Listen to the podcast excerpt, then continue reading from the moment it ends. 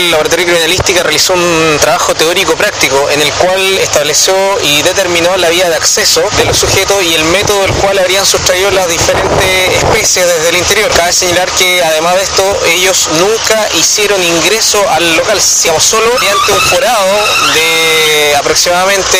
eh, 30 centímetros por 30 eh, ingresaron con ganzúa y con elementos para enganchar material eh, especie digamos del interior